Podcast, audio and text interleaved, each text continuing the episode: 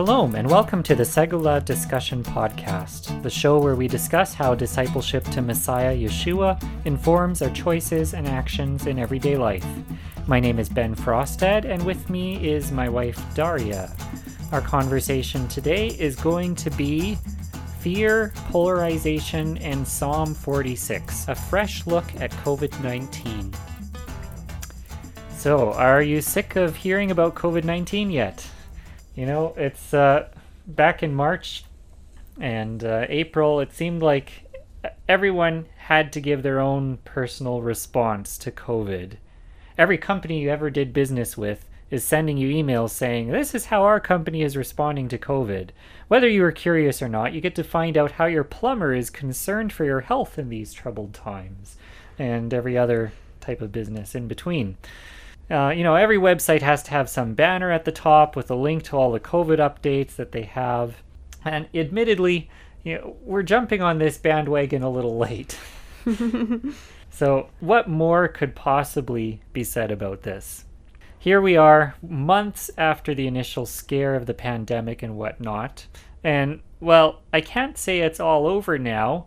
I do think this is a good time for us to stop and look back at what happened and assess what's going on and how we responded back then and how we're responding today. And more to the point, what our response as believers should be.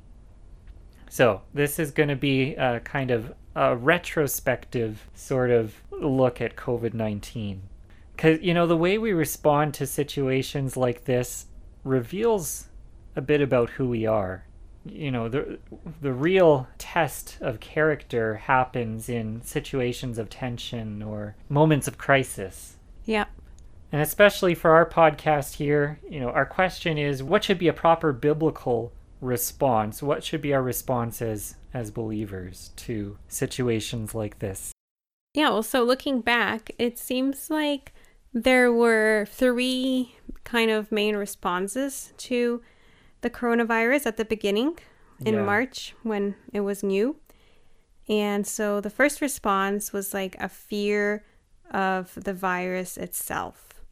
Right. And I remember at the beginning when we were hearing about it and hearing what was happening in Italy about hospitals being overloaded, you know, there was that fear of, you know, what's what's this virus like and what right. if I get everyone's, sick? Everyone's stocking up on toilet paper. Yeah. Yeah, but you know, there's this fear of like, well, what if I get sick?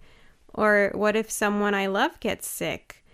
And what if I'm sick? You know, who's going to take care of my kids if I'm in bed and can't take care of them and right. that kind of thing, right? Yeah. I mean, this was really in the early stages where we didn't know very much about this virus and yeah. you know the unknown sparks a lot of fear. Yes. Like it was it was a terrifying prospect of this deadly virus yes. encompassing and, the globe and and sometimes you would hear about you know young healthy people getting hit really bad with it.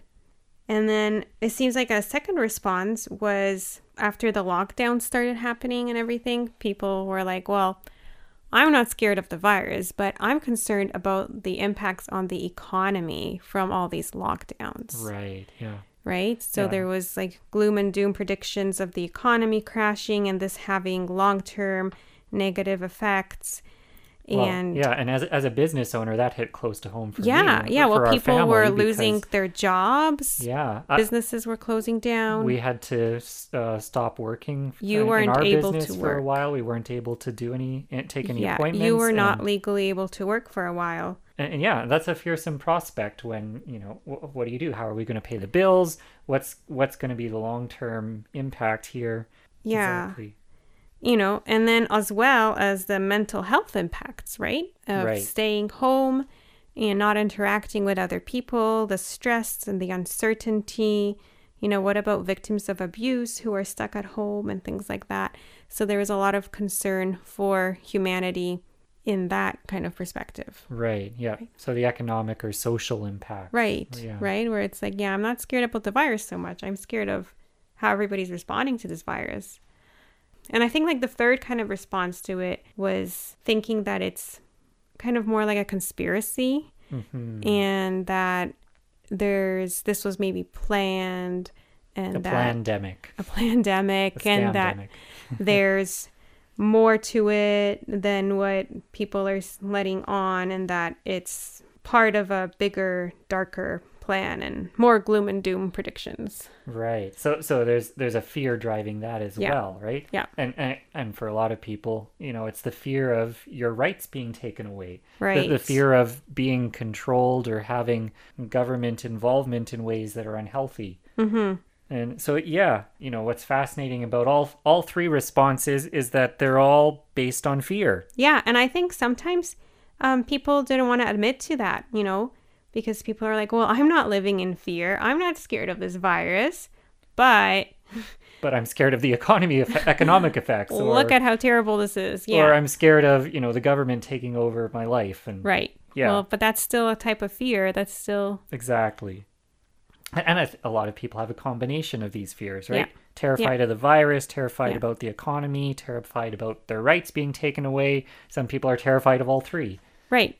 And there's legitimate reasons for Right, yeah. those kind of emotions because this is very unprecedented. Yeah, exactly. Well, and you look at how look at how the news really plays into um, this fear, Yes. right? Uh, and social media, and we consume especially. so much of it now, right? Like Yeah. we're constantly exposed to things that are happening in the news and it's always played up so much. It's not just reading the newspaper. It's with our smartphones. We're exposed to the media a lot. Right. Yeah. You know, kind of a brief confession here, but I actually stopped reading or watching the news um, quite a few years ago. Yes, you did. and, and I may be a little isolated about what's going on in the world, but so I get to inform you yeah, instead. yeah. So I have my wife to inform me. Um, but you know, I just find that a steady diet of the news, even in normal circumstances, is not a It's healthy not thing. it's not healthy, and, no. and you know so i've been a little bit isolated from you know what what's the news saying these days i've sort of just assumed that everyone's starting to get over this whole coronavirus thing and maybe we're starting to go back to normal slowly uh, but it shocked me. in me our province there's a lot that's opened up yeah that's true that is true. in some ways it's almost back to normal almost except yeah there's Yeah. there's still some weird things that Yeah. are still going on and weird rules and things like that but um it doesn't feel normal yet no it doesn't no uh, but still still it really shocked me when uh, the other day i saw the news again and saw how big coronavirus still is you know you go on a news website and right at the top they've got all the statistics about covid how many people have died of covid uh, how many active cases are going on you know a steady diet of this stuff is fear inducing yeah right? Think of what that does to you psychologically. Even if you're trying to downplay the paranoia, having it in your face all the time, uh, it's going to have an effect on you. You can't come away from that unscathed. yeah And- yeah and didn't you say that you were at someone's house and the news was on the tv and it was a different topic but on the bottom there was this banner constantly going by showing you updates of how many cases of coronavirus there are and how many deaths there have been and it was like it was unrelated to whatever was on the news at the time Right.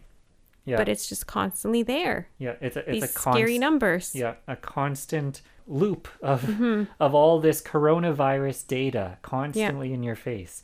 And yeah, I, I mean you you look at how the media pumps that up, right? They focus on the deaths, they focus on the terrible cases, right? You you always see news highlighting the cases of people who died or who had these terrible the most severe terrible symptoms. You don't see interviews with people who say, "Hey, I had COVID and it wasn't that bad." Mm-hmm. And so, so the media is pumping out this fear. You've got these glo- real-time global statistics everywhere that you know people are monitoring, and and and some people I encounter, whether at work or in other places, are still legitimately terrified of coronavirus. yeah It's it's a very real fear for them, right? Mm-hmm. Other people, you know, say, "Oh, you know, I'm not worried Well- about it anymore," but for some people, it is still well and, and for fear. some people they are immunocompromised Yeah, Right. so, some there are some cases where people have legitimate reason Yeah. to fear, and uh, and the media doesn't help alleviate any of that. And you know, alternative media is no better. Right? They're Right. pumping out just as much fear. Yeah. Uh, you know, it's it's either you're afraid of the virus or you're, you're afraid of the government or you're Yeah. afraid of something else, right? Right. It's, there's always fear being pumped out. People who try to downplay the importance of the virus, their response is, "Oh, we don't need to worry about the virus. We just we just need to trust in God or or be Right. calm or whatever." But uh, no, instead, the response is, "We don't need to worry about the virus. We need to worry about the government or we need to worry about this or that." Right? So right.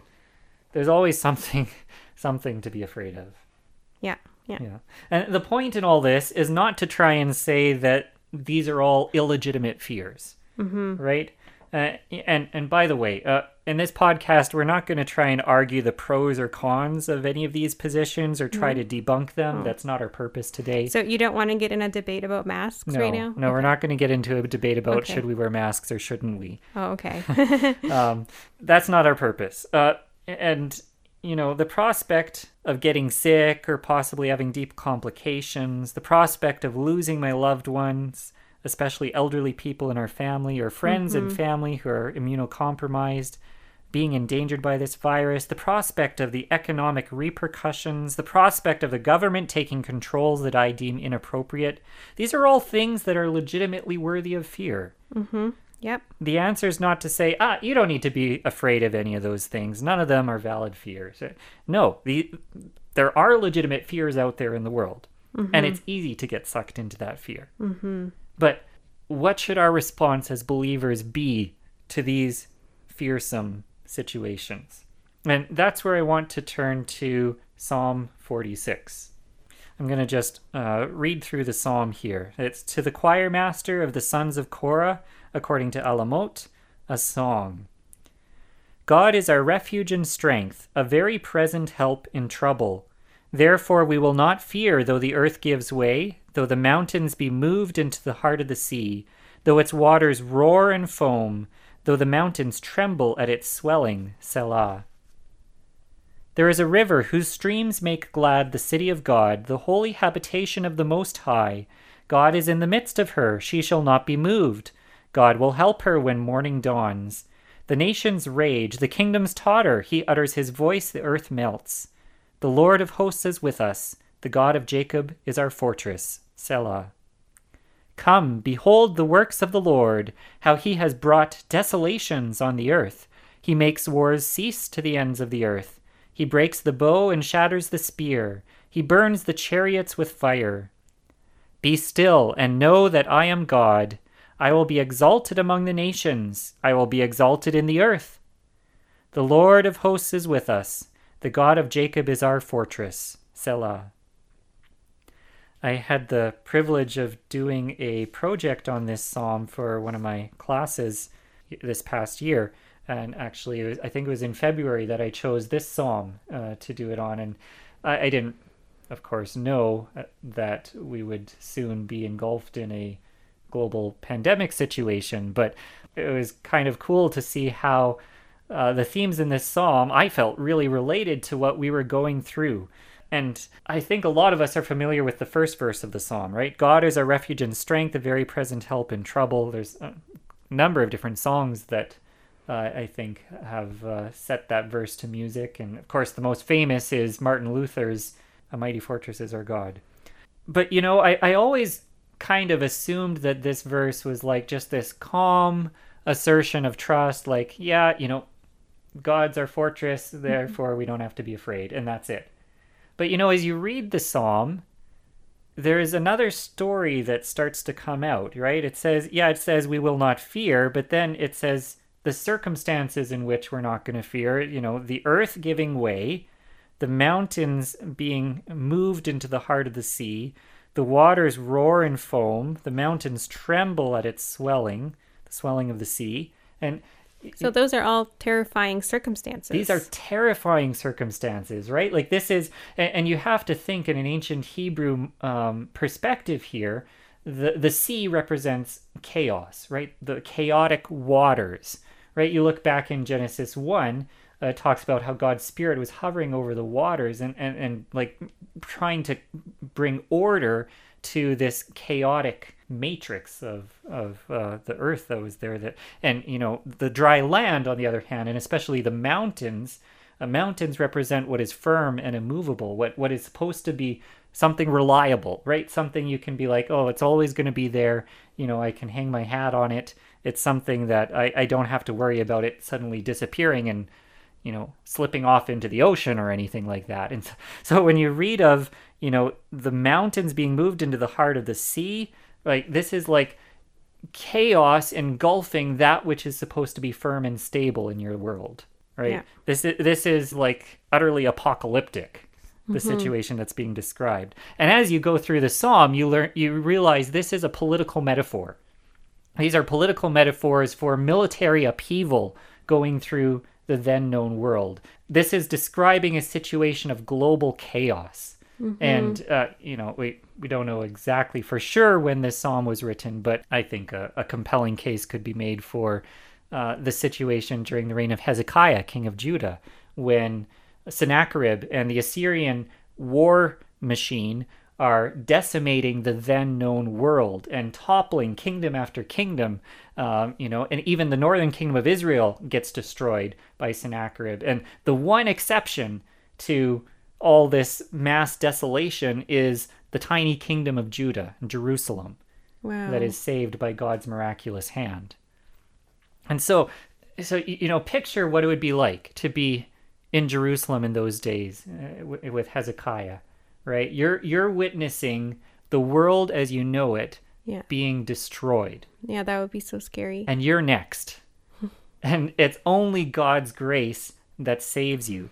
Yeah. And, and, the Assyrians were known to be particularly ruthless, cruel. Yes, that's right. And yeah, so this is not just a calm assertion of trust that's expressed in this psalm. This is like a breathless expression of praise at having escaped what should have been certain doom because of God's miraculous power.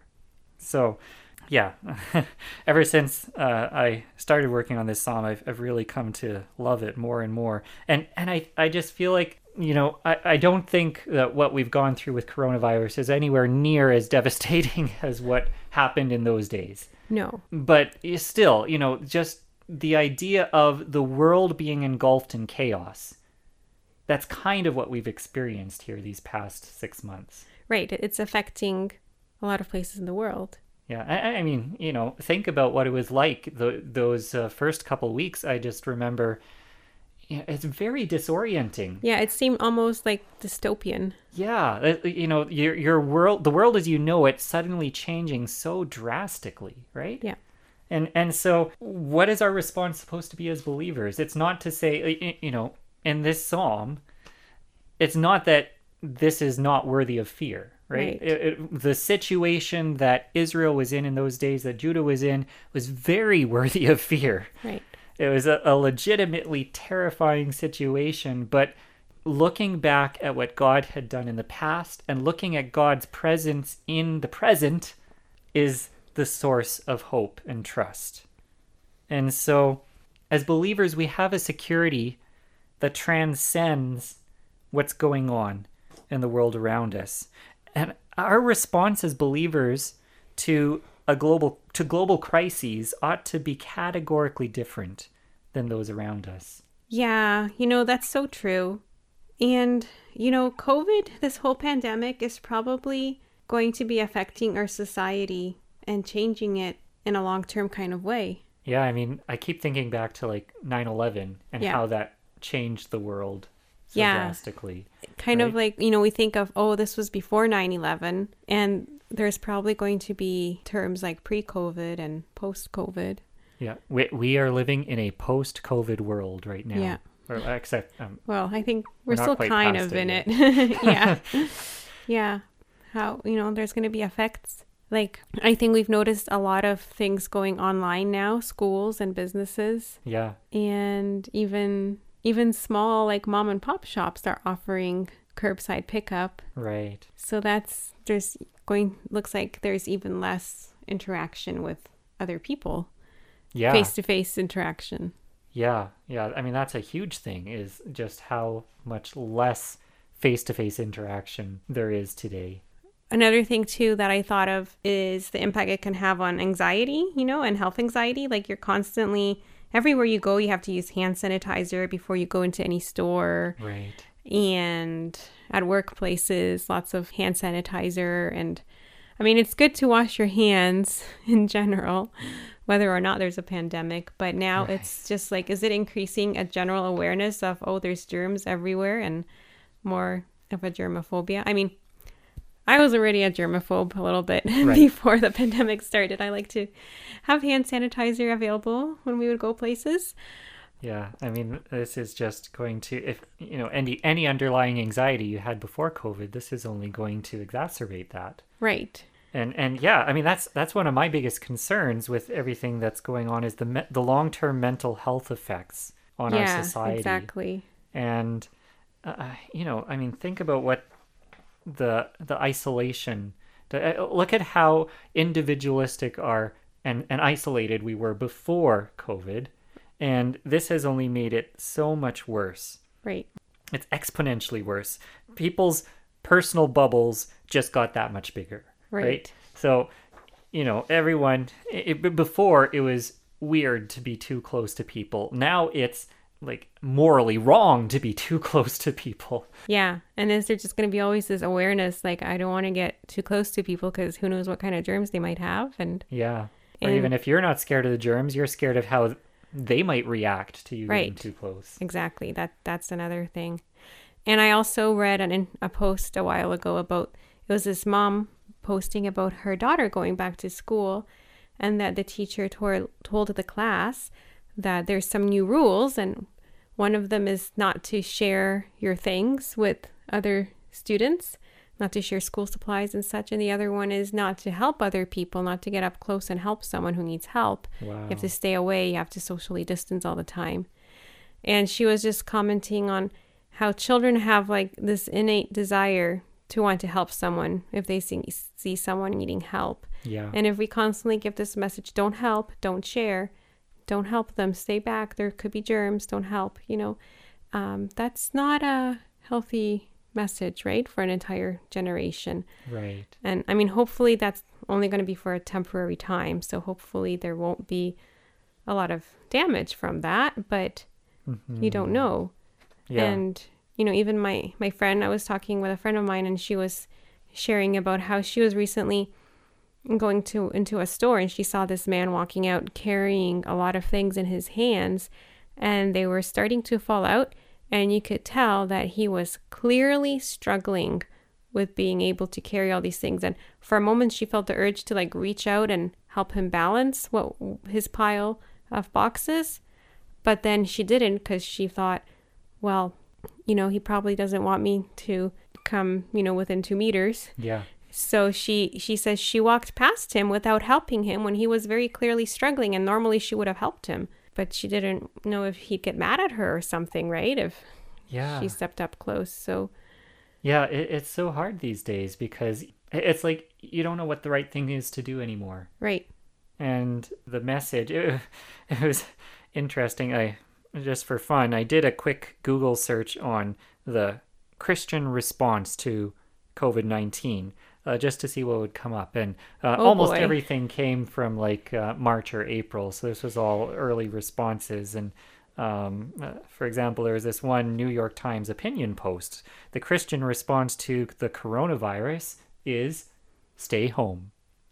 Uh, and that this is how you need to love your neighbor today. Right is mm-hmm. by staying home. Uh, and so so these were messages saying the Christian thing to do is to uh, follow the guidelines that are being laid out and, and you know do this lockdown thing and, and whatnot you know and yeah i'm not trying to advocate going against uh, government what the government says to do or health authorities or things like that but uh, it does make you start to question like okay what does it mean to help people now? How, how can i help someone? And and especially when you bring mental health issues into the picture right? How do i help someone who's struggling with depression or or whatever it may be you know anxiety um you know just loneliness right loneliness like, yeah that's a big one yeah and, and and you know i'm not in this podcast, I don't want to diminish the experience of people with mental health issues. Those are very real. You know, chronic anxiety, depression, things like this. These are these are very real things that, and there isn't just a simple trite answer that you can give to right. to get rid of them. And maybe we'll talk about that in another podcast. You know, I also thought of people that are stuck in abusive situations at, Yeah. at home. What about children who are in abusive homes and the parents are also at home and maybe they're under higher stress and there's more abuse going on? Alcoholism, alcoholism has alcohol consumption has gone up a lot during the pandemic. Yeah. So, you know, what if people are drinking at home with their children and what if they're getting drunk and whether there's bad things going on and there's no one else to see the signs of it? Yeah, we're even less involved in people's lives now than we than we used to be.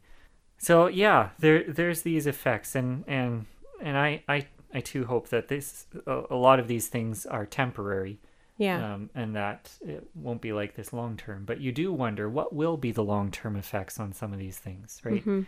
You know, in uh, family systems theory of uh, counseling and and uh, human relations, anxiety is like the tension in the system. So the higher the anxiety, the more tension there is in a system, whether that's in a family or in a workplace or in a uh, city or in a nation, in a society. And I think that in North America, we struggle with a chronic societal anxiety. And COVID 19 has only made that anxiety go up way more, right? And and one of the symptoms of this heightened tension is I think the polarization that we see going on in the world around us Yeah. especially on social media. You know, everyone's got an opinion, and I mean, everyone's angry Right. at everyone else Yeah. who doesn't share that opinion, right? Why are the reactions to coronavirus so political? Right. Yeah, you can almost see it divided on party lines. Yeah, it, it, it- and it.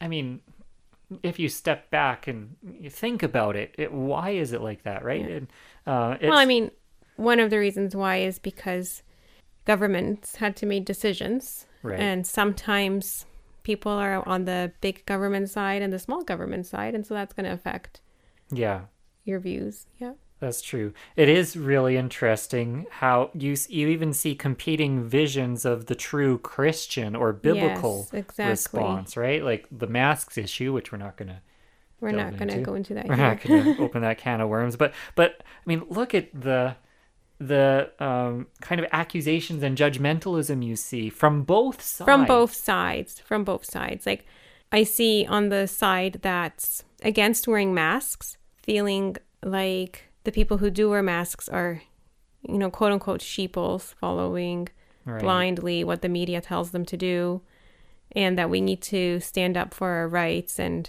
not wear masks and then i see you know on the pro mask side you know saying if you're not wearing masks you're a grandma killer and you hmm. don't love other people. And so both sides is just really extreme one against the other.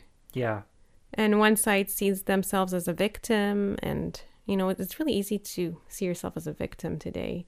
Yeah, I mean, I think it comes down to the fact that the fear that's Yeah. permeating our society, the anxiety that's adding to all this, you know, all this tension into the system, it makes people, you know, scared and angry, yeah and that leads them to be hostile in the way they treat others. And it's a lot easier to do that when you're not face to face with someone and you're sitting behind a computer. Yeah. you know, I, I really think that our role as the body of Messiah is to be a non anxious presence in the world. Yeah. And that non anxiety has to stem from a relationship of trust with the God who is in control of everything and that enables us to respond with love and compassion. And to be a peacemaker, That's right. right? Yeah. Can we make peace, you know, as believers with each other? Can we not see the other person As as, as an enemy? as an enemy. Yeah. And so, like, having that peace in our own hearts, the peace of God that passes all understanding, when we have that peace inside of us, then that peace can overflow to those around us. So, Yeah. you know, the world around us might be freaking out Mm-hmm. about all these different things, but our center, our security, our source of confidence and and um, safety comes from God. Yes. Amen. So, with that, we're going to wrap up our conversation for this time. The Segula Discussion Podcast is brought to you by Segula.net. Our goal is to cast a vision for a healthy and mature Messianic Torah movement and deal with issues that affect our everyday lives as disciples of Yeshua. If you have suggestions for topics that we should discuss on this show, send us an email at feedback at segula.net. Whether you are Messianic, Christian, Torah observant, or whatever lingo you prefer, we hope this conversation has been a blessing to you, and together may we all become a glorious people in Messiah.